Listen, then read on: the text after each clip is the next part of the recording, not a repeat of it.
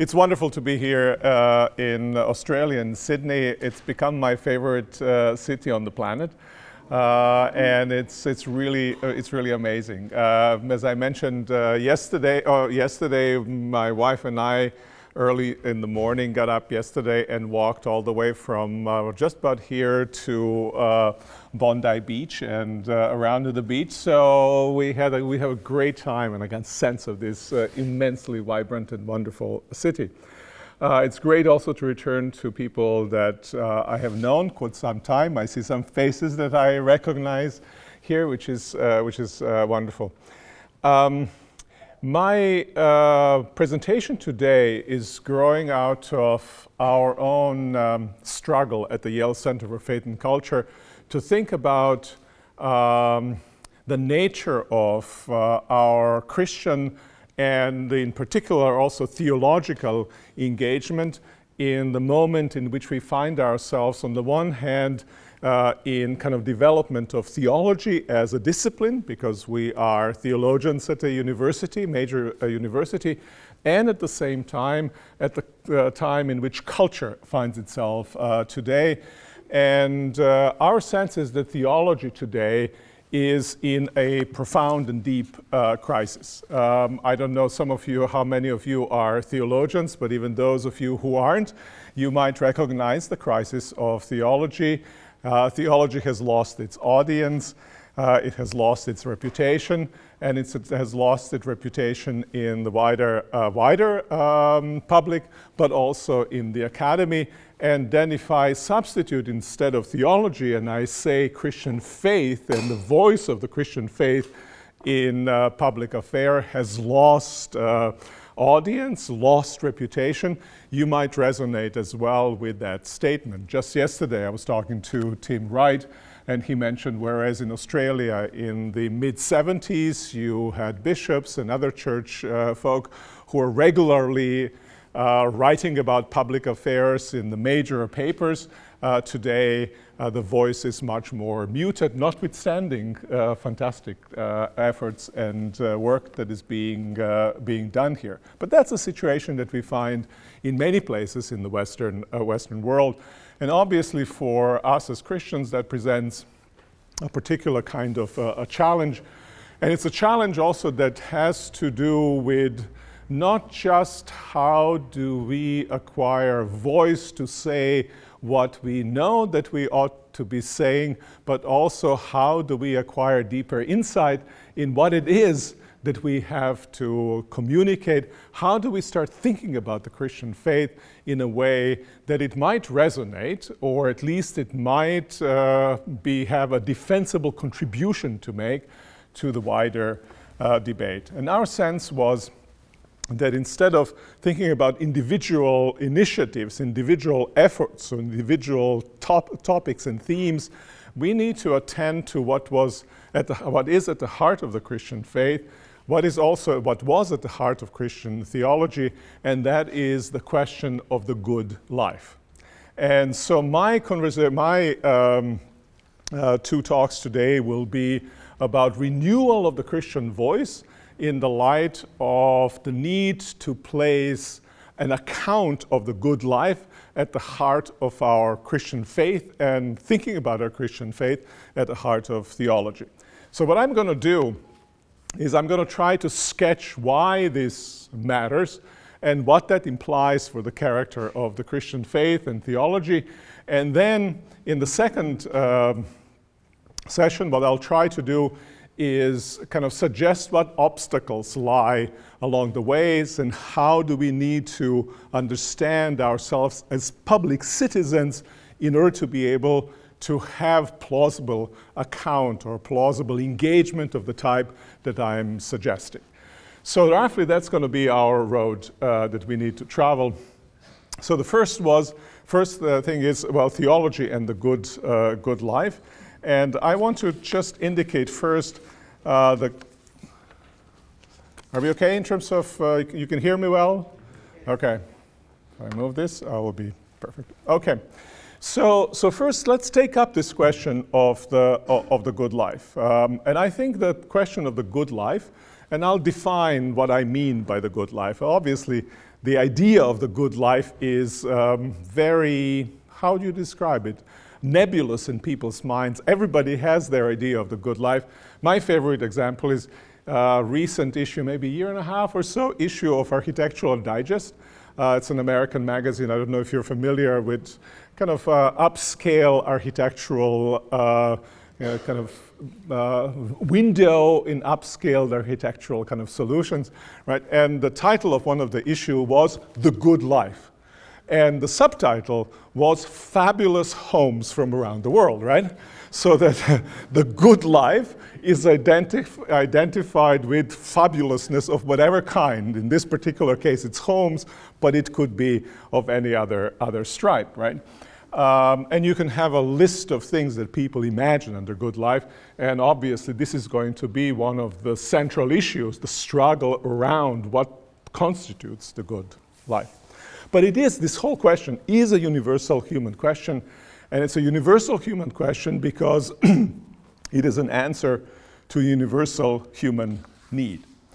Now, it's not simply that people who have a luxury of uh, living a relatively untroubled lives pose to themselves the question of the good life.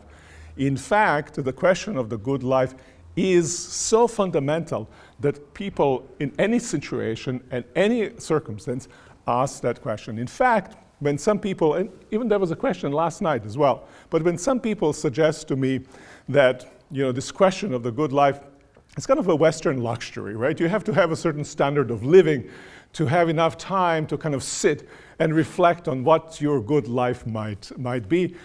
I tend to remind them that most of the most compelling accounts of the good life that we have on the planet were formulated in circumstances which all of us would describe as those of absolute dire need where people didn't have enough eat, where longevity was roughly average around 40, 40 years, right?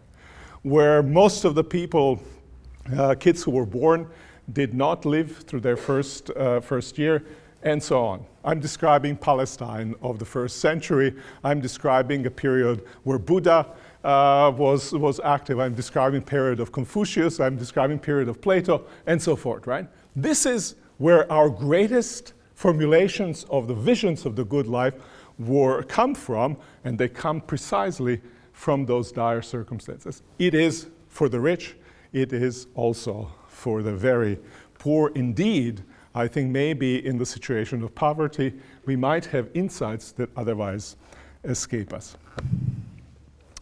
It is a fundamental human question, I think, because human beings are oriented toward some good the orientation toward things, states of affairs, practices that we conceived as good is fundamental to who we are. We are also reflective beings, and therefore, reflection about what that good is toward which we are oriented is fundamental task that each one of us as human beings has. Now, some of the most significant, as I mentioned earlier already, some of the most significant formulations of the good life happened in the um, course of what people have called axial transformations.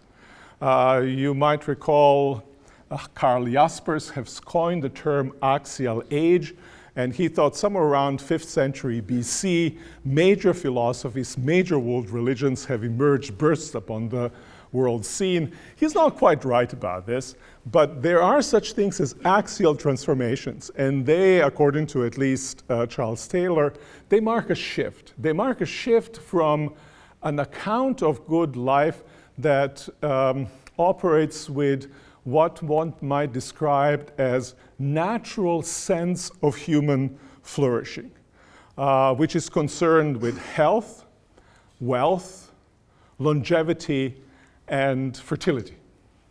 Those are kind of the basic fundamental human concerns, and pre-axial, in pre-axial period, these were our major concerns. By the way, they tend to be our major concerns today as well, all right? But in axial period, you have a major shift that has occurred, and that major shift that has occurred is people realized that concern with simply these natural goods that we have or that we aspire to have is insufficient.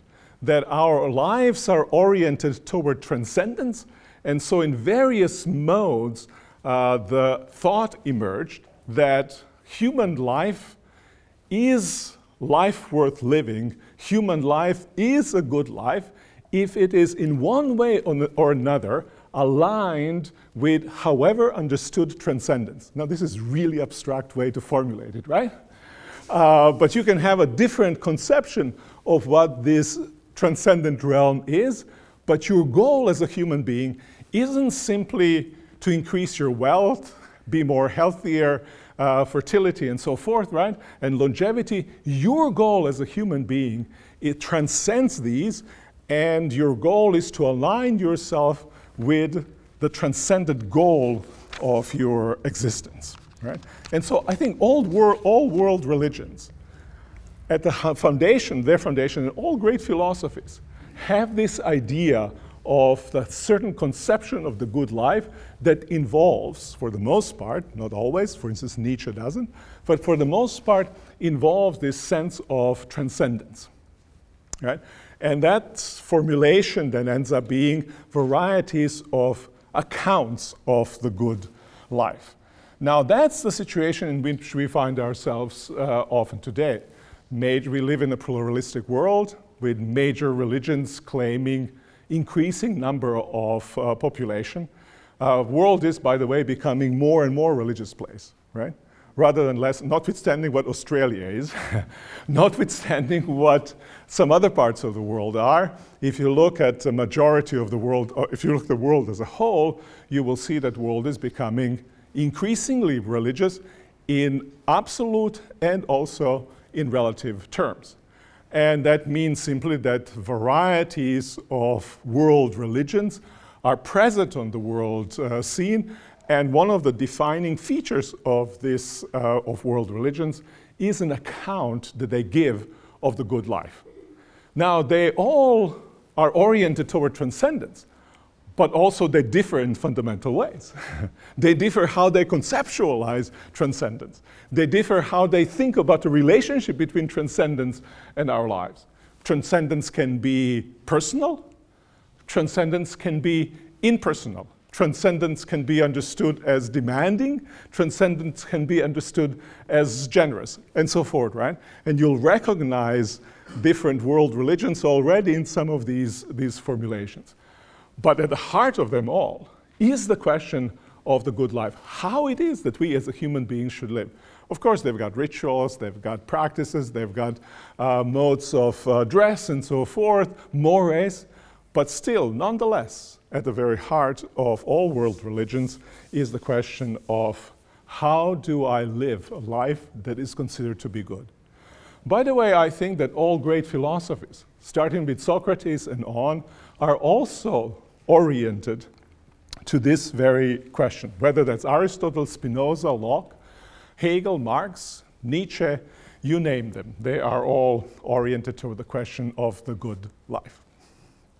So it's a universal question, continues to be important question. Before I continue, let me try to um, sketch very briefly formal features, three formal features of the good life. And that's going to help us a bit as we give a Christian account of what the good life is. And these three formal features are life uh, is about life that is led well. This is an aspect of the good life that concerns agency of me as a human being, of us as human beings. Uh, second formal feature is that life goes well. That's the feature that concerns the circumstances of our lives, whether we are healthy or ill, whether we live in just or unjust political order, whether we live in an environment that is toxic or that is healthy. Those are the circumstances of our lives. They also go into a good life. So, what goes into good life is do I lead my life well? Do I act responsibly? Do I, in Christian terms, love my neighbor and love God as a summary of entirety of the demands on me from, uh, from God. And the other one is are circumstances quite, quite right? And then there's a third dimension of the good life.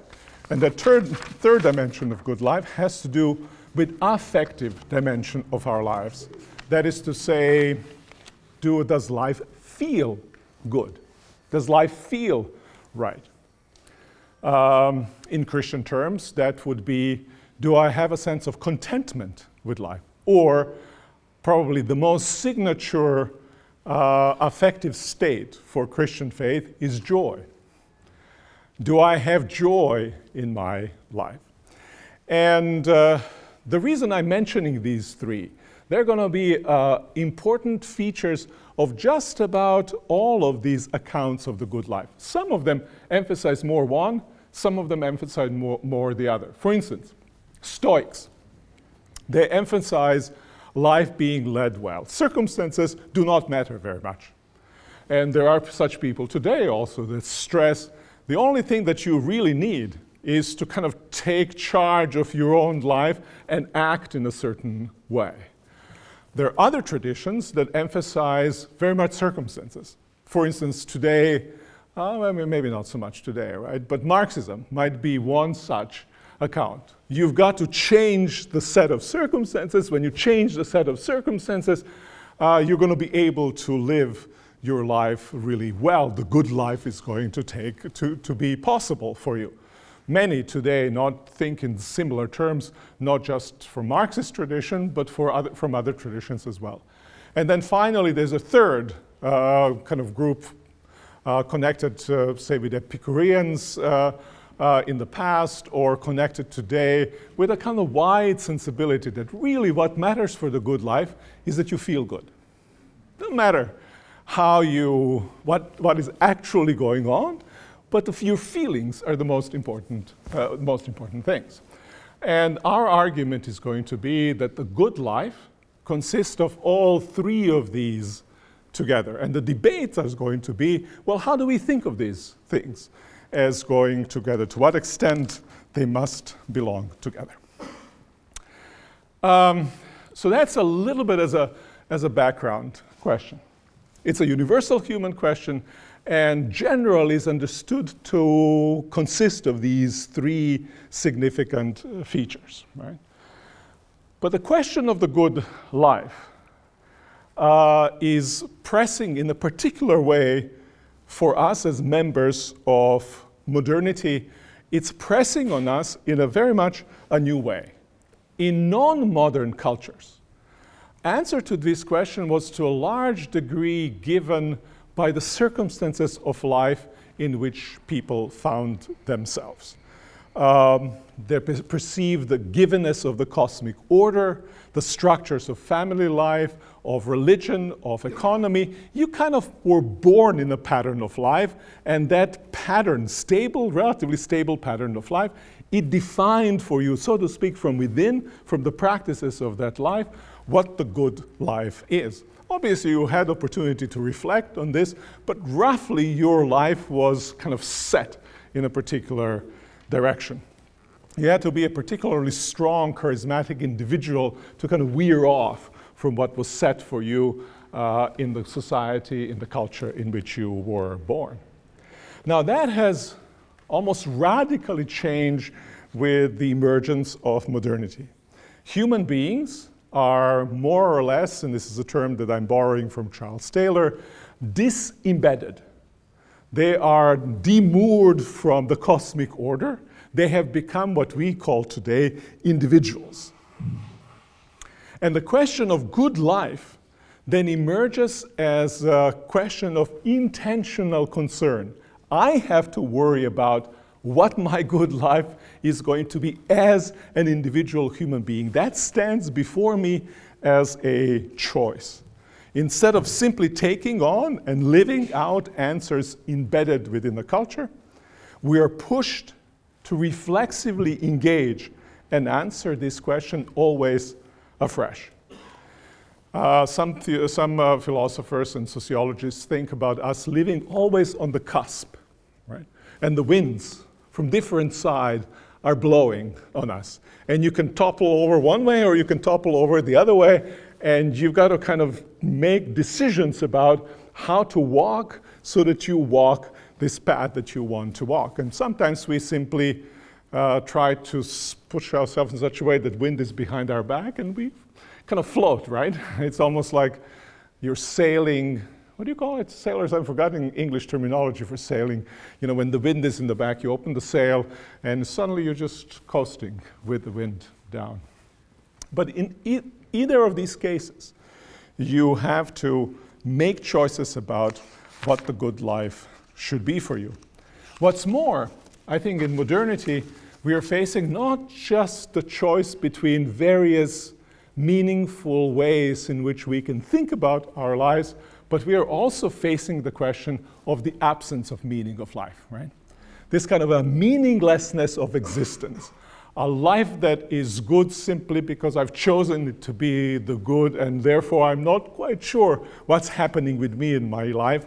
It doesn't have weight, it doesn't have a, a kind of stability uh, to it. Uh, that too is one important choice. Yesterday, for those of you who have been uh, to the lecture, I've spoken about just this phenomenon of modern nihilism, right? Which is uh, kind of sense that the only thing that makes a choice good is my preference for that choice, and if this is the only thing that makes the choice good, then uh, it doesn't have weight, right? I can, it can always be taken away the meaning that I've given it, I can always take away. And there's always this green demon sitting on our shoulders and whispering. This does not make very much sense. Kind of unbearable lightness of existence. So the question of the good life today is pressing from us from two ends. On the one hand, we live in pluralistic societies, and many different religions uh, which organize themselves around the good life are bringing that question to fore. At the same time, also the broader culture, um, important currents in the broader culture, are undermining our ability to make uh, that decision and questioning whether there is such a thing as a meaningful life. Now, this is a very um, interesting time in which we find ourselves, always living on the cusp with various possibilities, always having to decide. Now you would think that some of the most important things we can do in order to educate ourselves as human beings is to educate ourselves how to make right decisions about the good life, right? After all, what can be more important for my existence than the general directions, direction of my life? It's not about freedom to make this or that choice. It's the freedom to orient myself and the rightness of orienting the entirety of my existence in a particular direction. This is the question of human existence. And yet, serious engagement with this question in modern culture is virtually absent. And certainly it's ebbing. Right? So it's heightened in importance, but the resources to answering this question, for answering this question are increasingly disappearing. Our lives seem simply too crowded, too busy, I might say, were it not that after long hours of work, we let entertainment and various addictions gobble up a good portion of the remaining time that we have. Maybe too busy with our entertainment and addictions and our work, right? but too crowded, I think probably is the term, uh, to allow us to give sustained attention to this question. Um, and I think, um, uh, I think it was David Foster Wallace who has said, we don't not, not only that we don't know how to live meaningful lives, it's that we are unable to focus for very, very long on that question because we're too distracted to give it proper attention. And then when we do focus on that question, the way we make choices about the good life is the way we make choices about any consumer good that we are going to buy. We kind of consult the consumer reports or something that is equivalent of consumer reports for the good life. Is, are there consumer reports the, for the good life? we should create those, right? that might be a good way to sell those things, right? Uh, consult our gut feeling, and then we make a choice, right? And again, then we're plagued with the same question how substantively important the question, the, the answer that we have given is, uh, given how we have made that choice. Right?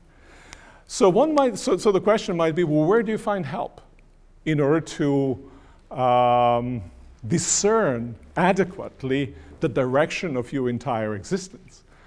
Help with the question of the good life. And you might think that colleges and universities might be places where guided exploration of the good life would be uh, not just possible, but it would be significant focus. And yet, when you look at the higher education today, this is precisely what is lacking. We do not explore today this question. It used to be central question of university education, at least in the United States. Uh, in Europe, I'm sure that uh, Australian universities are similar in, in this regard. This was at the heart of university education. Education about how to think about the good, good life. Of course, you were trained to do other things. You were trained in various skills, you were trained in understanding the world, but one of the central missions of university is to help you, give you clarity about the general direction of your life, to make your decision or to, to confirm your decisions about the direction of your life. After all, who is at the heart of the modern universities? Early on, Socrates might be, but what was Socrates' question? For Socrates, the most important question of existence was just that question, right? And his dialogical method was a way in order to kind of tease out of us what is embedded, so to say, in our own memory about how our lives should look like. Um, now, today, on the other hand, information, explanations, skills are valued, not truth seeking uh, search or exploration of meaning and purpose. Central to our universities is instrumental reason and technical skill, and not meaning and purpose. I think that's a big crisis of our university system. I've put it in one of the uh, texts that our students are becoming experts in means, but amateurs in ends, in goals. Right? We know how to get from point A to point B, but we don't know what the point B should be, right? Let alone what the point B should be when it comes to the goal of our existence and of our entire uh, societies.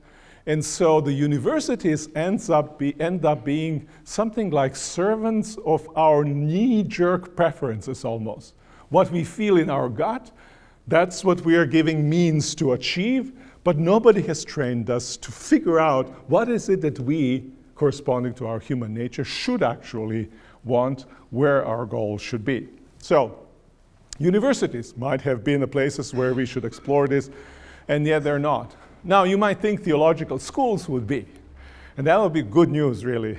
Unfortunately, my experience with theological schools is that. Uh, well, the question of the good life pops up now and then um, on the curriculum. But the sustained reflection to it is hardly given. I mean, there are exceptions, uh, of course. But if you look at it in a broad sweep, the way we study biblical texts is we study them as, histor- as historical documents. We kind of lock them in the past, situate them there from the past, and they end up being pretty much a dead letter for us from which we have distanced ourselves rather than being engaged in a live conversation with the writers uh, of those texts as our intellectual and spiritual contemporaries.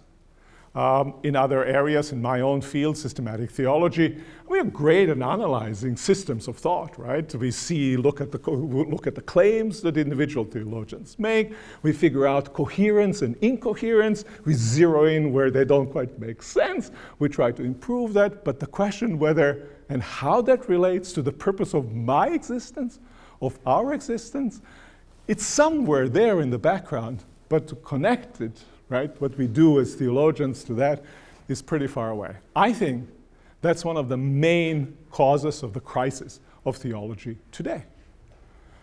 Um, now, you might think then, if theologians or in theology doesn't do it, maybe churches will do that. Indeed, my good friend Tony Kronman, who has written this uh, nice uh, and important book on uh, university and college education called Education's End. Uh, it's a book on which I've built quite a bit of my own work. Uh, he himself is, um, well, it's difficult to describe him. I think it's fair to say that he's very much an agnostic Jew, um, maybe even leaning toward atheism, though that atheism is, is uh, qualified for him. He's, he's a very complex, uh, complex thinker, extraordinary human being. And so in his book, he writes you know, if you want today to go to places where sustained reflection on the meaning of life is given, you've got to go to churches. And I told him, Tony, when have you been last time to a church?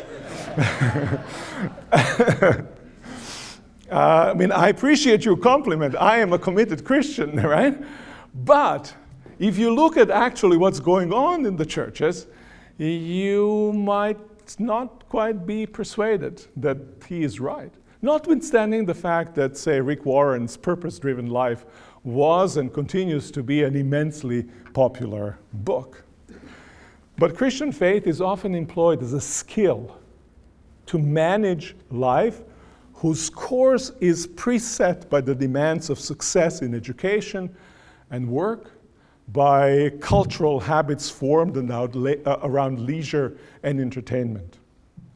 In our private lives, we have morning coffee, we exercise a bit and stretch, and if you're pious, we have a moment of reading the Bible.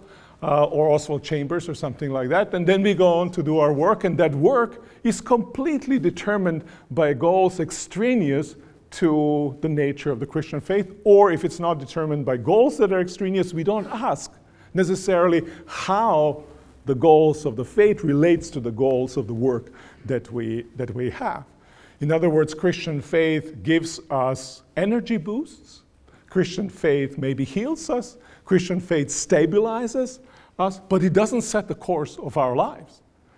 Very often, churches are just uh, magnified Sunday uh, celebrations of that same approach to spirituality that we practice often in our uh, regular, ordinary lives. Now, that's nothing about reflection about the good life and the concrete ways to live a good life. That's about divine band aid, that's about performance enhancing drug. Religion is performance enhancing drug. That's about religion as opiate. That is all sorts of things, but it isn't reflection on what makes for the good life. Universities are failing us. Our theological schools, I think, are failing us. I think our churches are also failing us. I mean, symptom of that is the kind of the idea that God is there in order to kind of satisfy my needs, right? Um, Christian Smith has this famous image of God as a divine butler, right? Well, lovely to have a butler. Good night. Who wouldn't want one, right? And if the butler is divine with all the omnipotent power and sympathetic totally. What does Butler do? Uh, he hasn't seen the thing, he hasn't heard the thing, and whatever you need, he's there to provide, right? Isn't that an amazing thing, right? And that's how roughly God functions in our life. At least that's what we think is a desirable God to have.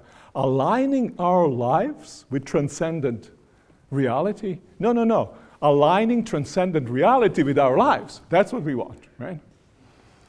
So, the question of the good life, fundamental to human existence, question of the good life, particularly significant in the cultural moment in which we find ourselves, the question of the good life unanswered by the institutions that otherwise ought to be attending to the character of the good life.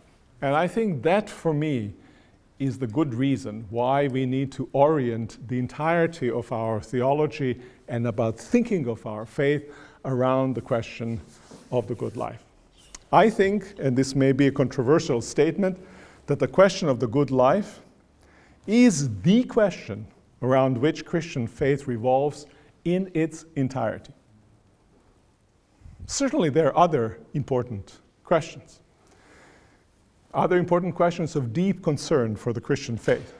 But the question about good life is the one and single question in which all other questions are contained. Very bold statement. Very bold statement when you think that the first commandment is to love God with all of your heart, right? Love God above all things. Well, wait a second. Isn't God to be at the center of our lives? It's a bold statement when you know that the Christ, who is a paradigm of human existence, did not live particularly quote unquote good life, right? But the suffering was defining feature of that life. Nonetheless, I think just in the light of the stress of importance of transcendence of God and on suffering in Christ's life, just in such way we need to place good life at the heart of the Christian faith. By the way, Christians were called never at the beginning were not called Christians at all. They were called as the followers of the way which is to say, way is the way of existence, way of living, aligned with Christ being the way, the life, and the truth. So for Christian faith, the question of good life is always, of course, question about God. More specifically, it's a question about God as revealed in Jesus Christ. Now, the inverse is true. The question about God especially the question for Christians about God who has taken on human life and destiny, is always and inescapably the question about the good life. You really cannot ask properly the question about God as if God was some objective reality out there who you sit and describe.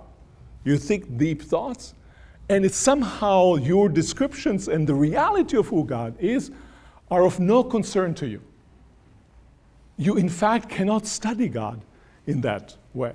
The only way, appropriate way to study God is in self involving way because God is such a reality that always already involves you in the way in which you think about God. Whatever you think about God has bearing on who you are and how you ought to live. You can't separate the two. Of course, we do it all the time. That's why we're theologians, right? We separate it very nicely, but of course, fail precisely being a good theologians in doing just that. Now, in the Christian sacred texts in the Bible, um, the good life is described under a variety of images. Actually, what you have in the Bible, it's very interesting. You have a family of good lives. You don't have a single good life described. Well, in a sense, you have a single good life. And that is the good life which Jesus Christ is. right? But you have a descriptions of that good life who Jesus Christ is under variety of images, under variety of guises. Uh, in, the new, in the Synoptic Gospels, first three Gospels, uh, the good life is described with, under the rubric of the kingdom of God, which has come now, the good news of the kingdom of God is here in the death, life, death, and resurrection of Christ. In Paul epistles, it is described under the, with, with the image of the new creation, new creation which is in Christ through the power of the Spirit. In the fourth gospel, it is described and expressed in the image of new birth by the Spirit into a life abundant. In the book of Revelation, it's described with the image of the new Jerusalem, which comes to us from God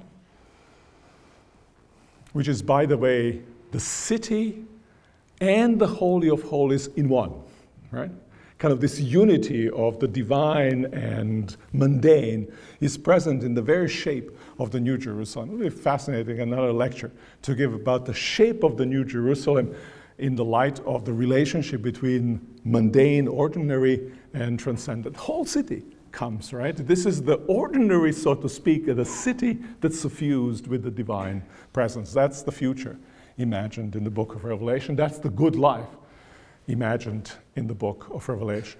Now, these images, of course, take up the themes from the, what Christians call the Old Testament. whether that's the Garden of Eden, whether that's a promised land, whether that's Kingdom of David, or the great hopes of the prophets of Isaiah, of Ezekiel, and so on. And so you have this large family, so to speak, of good lives, all fruit of this one life, which is Jesus Christ. Now, you have also in the biblical uh, traditions, you have presence of these three formal features that I've mentioned. Remember those features still? life being led well, life be going well, and life feeling good. In Jesus' ministry, life being led well is summed up in the dual command love God and love neighbor, and many other instructions about ethical behavior and even emotional uh, orientation of the self that Jesus Christ uh, gives. Life going well is expressed in Jesus' healings, his feedings, uh, his calming of the, of the storm. Those are all circumstantial kinds of things that need to be in place for the life to go well. And then you've got also this affective side of human uh, life emphasized, and that's uh, primarily in the, in the Gospels uh, and in the epistles, comes under the rubric of joy. I mentioned that earlier. Joy is such fascinating thing. I was talking to, uh, to John just before we, we started because we got a, at the center a grant, Templeton grant, to study joy. And then, of course, I persuaded Templeton Foundation that you can't study joy as an independent emotion because joy is connected with the entirety of human life. But if you look at the Gospel of Luke, for instance, it starts with joy. Angel greets Mary and says, Rejoice. The gospel hasn't get, get gotten going yet. Jesus Christ isn't yet even there, and the word joy comes because he is the one who comes.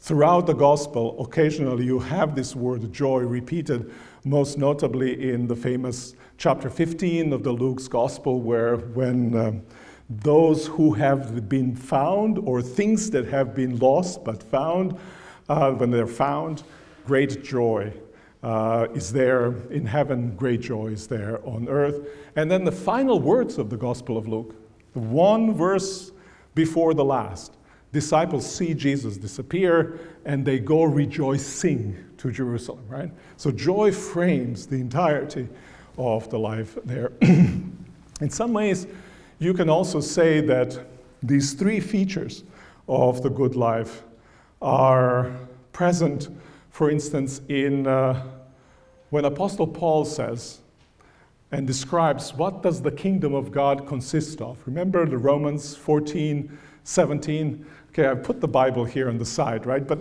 occasionally I, I go back to that. if you look at uh, Romans uh, 14, 17, uh, Alan, you're concerned there. Am I doing okay? Good. Except that I'm breathing into this thing. Uh, so in Romans 14, uh, 17, kingdom of God is not in food or drink, but in righteousness, peace, and joy. Now, what's righteousness? It's righteous living. That's the agential side. That's living, leading one's life well. What is peace? It's the Hebrew shalom, which describes the entirety of circumstances in which we live, which is life going well. And what is joy? It's a feeling dimension, right? We rejoice, we, have a certain feelings, positive feelings about what is happening in our lives. So you have in the summary of what the kingdom of God is about, stress on these three features of the good life. And of course, interesting thing about it is that each one of those can serve as a summary of the entire life of faith. So for instance, when you think about future kingdom of God, uh, world to come, well, we can say the world to come is a world of love. And we have described the entirety of what it is.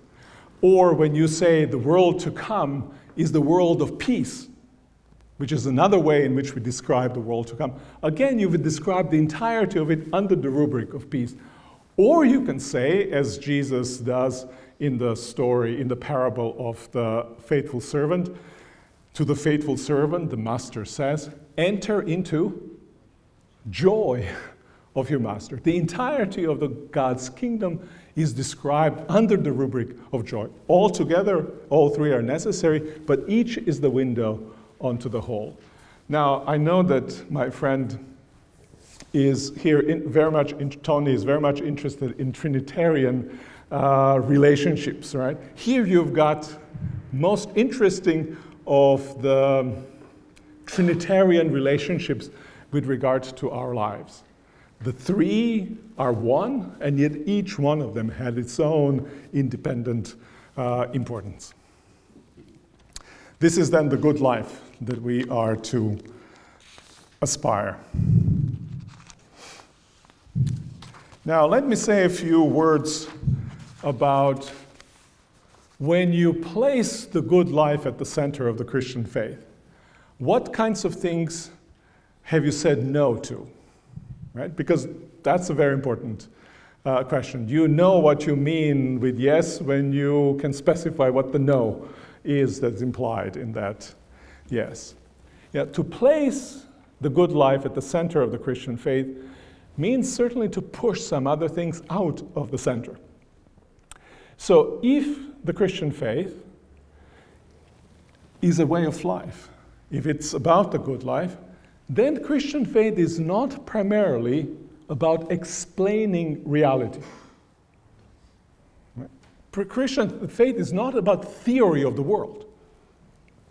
If it were, from our today's perspective of developed sciences and so forth, it would be an obsolete explanation, superfluous, irrational, and in many regards also a harmful one.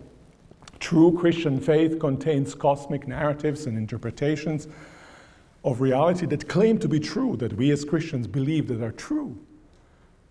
But the truthfulness of these narratives and interpretations is such that it always relates to our ways of living. In other words, they're not self standing explanations, as the scientific theories might be, but they're always already implicated in the way in which we live.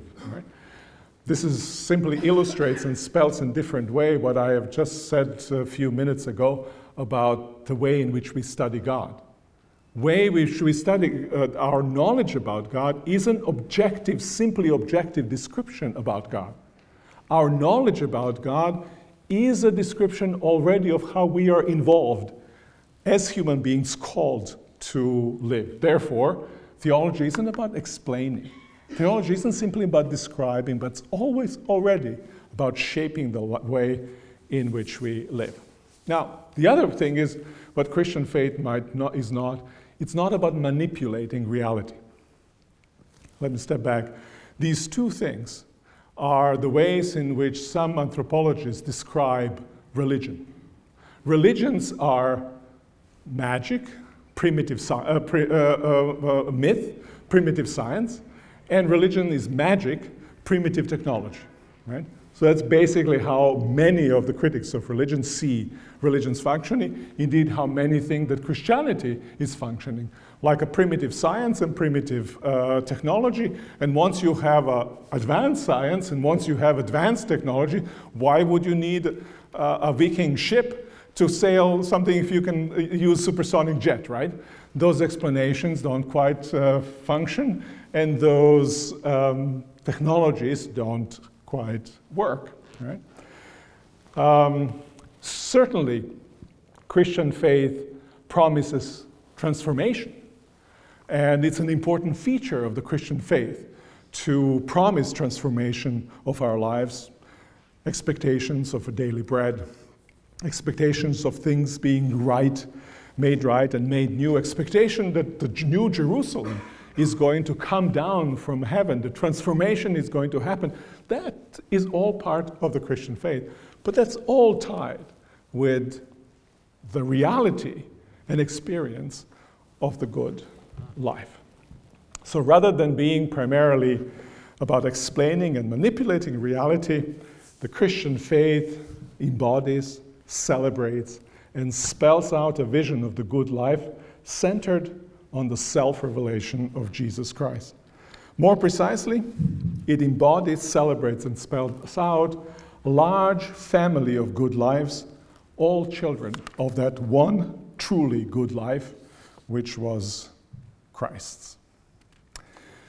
Now, my time is uh, up for this first uh, lecture, and I've been going on. Uh, one more thing I wanted to just uh, elaborate, uh, I'll do that very briefly, uh, is to suggest this means also what I've just said. Am I okay? Yeah. This means also that the, pri- the, the New Testament or, or, the Bible has three stories, interrelated stories, uh, as part of one large story. One is the story of creation. The other one is story of consummation. One is the pinnacle of one is uh, life in the paradise, story of creation. The pinnacle of other is the New Jerusalem, perfection of that uh, creation. But then there's a redemption story. Paradigmatic event of redemption story is exodus of the children of Israel from slavery or death and resurrection of Jesus Christ. In the description that I have given of theology centered around the good life, the primary stories are creation and consummation. Secondary story is the story of redemption. Now, that may be controversial for some people. Are you saying that the death of Christ is of secondary importance? That's what some of you might immediately say. And, uh, well, shall I bite the bullet boldly and say yes? because death of Christ is a contingent upon sin coming into the world. Were it not for sin to have come into the world, death of Christ would not be necessary. Therefore, the redemption story is a story that is in support of the consummation story. In a sense, it either returns us back, in fact, it does more. It is the way in which we can be reoriented toward the telos of the new creation. And that's why Jesus Christ also is very much different than John the Baptist. Jesus Christ doesn't come proclaiming repentance simply. Repent because judgment of God is coming. Jesus Christ comes proclaiming the good news, right? The good news of what is positive, what God is creating, is at the foundation of the Christian faith. And uh, I think if we are to think uh, about the good life, we need to articulate that good life in the context of the stories of creation and in the context of the story of um, consummation with um, redemption functioning as a subsidiary theme. I think I will end here. I could elaborate more about uh, the importance of the positive, rather redemption, which is kind of removal of the negative, playing the predominant role, but maybe we can leave that for discussion.